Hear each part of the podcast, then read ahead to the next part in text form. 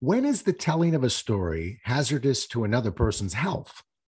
The answer is when it creates unnecessary drama in another person's mind. Confused? Well, let's have ourselves a pocket sized pep talk, and you'll understand just what I'm talking about and how it relates to the conversations you're having.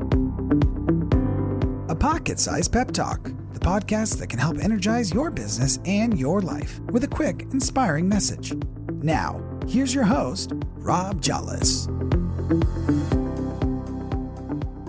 I love a good story as much as the next guy. As a matter of fact, you could say I make a living by telling stories. But when I'm on my game and telling a good story, you never know how it might end. That helps me hold my audience's attention. When I'm really on my game, I can keep an audience in suspense for five to 10 minutes. Sometimes we call this teasing an audience. It's a great challenge and a wonderful thing to do when you're telling the right story. The other day, I spoke with my cousin who is shaken by a story she had been told. Her son was on a skiing trip in Canada, and the bus line that was transporting the kids called out of the blue. A bus company calling out of the blue? The mind doesn't naturally jump to perhaps the bus line is calling me to tell me how nice the weather conditions are up on the mountain. Is it uh, that's just not my first conclusion. my cousin's mind was racing, jumping to all kinds of conclusions, and none of them were good. The conversation continued Is your son named Matthew? Well, as you can imagine, her mind raced even faster. The good news was the bus line was calling to tell her that the route they were taking was slightly different from the itinerary they had been given. And, oh, as an afterthought, that everything was okay. That was a responsible thing to do, now, wasn't it? Unfortunately, it took the person who was calling about 30 seconds to get to the part about everything being okay. That was totally irresponsible. How many times have you spoken to your spouse, your friend, or your client and had to endure those nasty 30 seconds of suspense where does your mind go? Where does it go when you hear statements like, listen, I want to see you in my office because I have something that I need to tell you?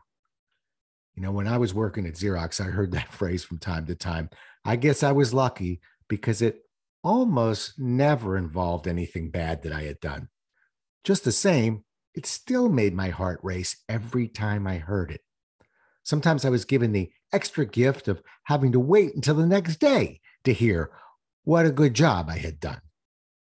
Or maybe you've heard something like this something has happened they need to tell you about, and it involves your daughter.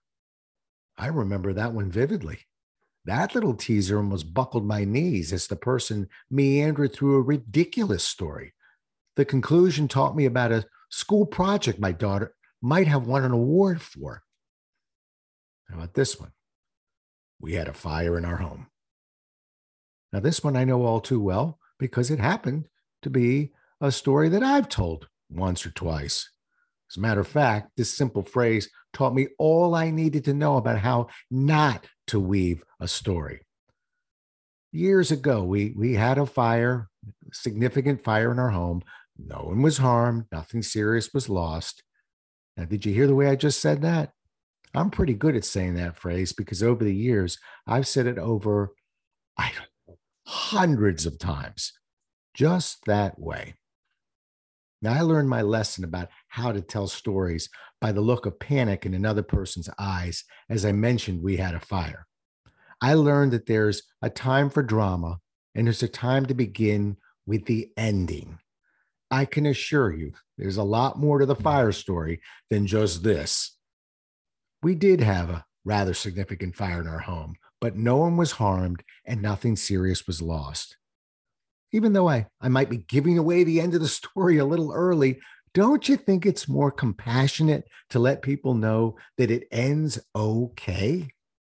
Rather than using a suspenseful introduction as a way to keep someone interested, it's much nicer to not use this moment to build suspense in another person's all too terrified mind.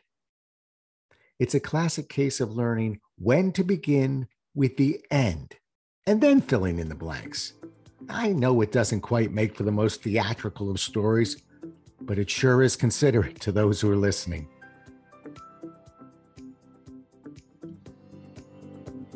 Thanks so much for listening. If you enjoyed today's show, please rate and recommend it on iTunes, Overcast, or wherever you get your podcasts. You can also get more information on this show and Rob at jolles.com.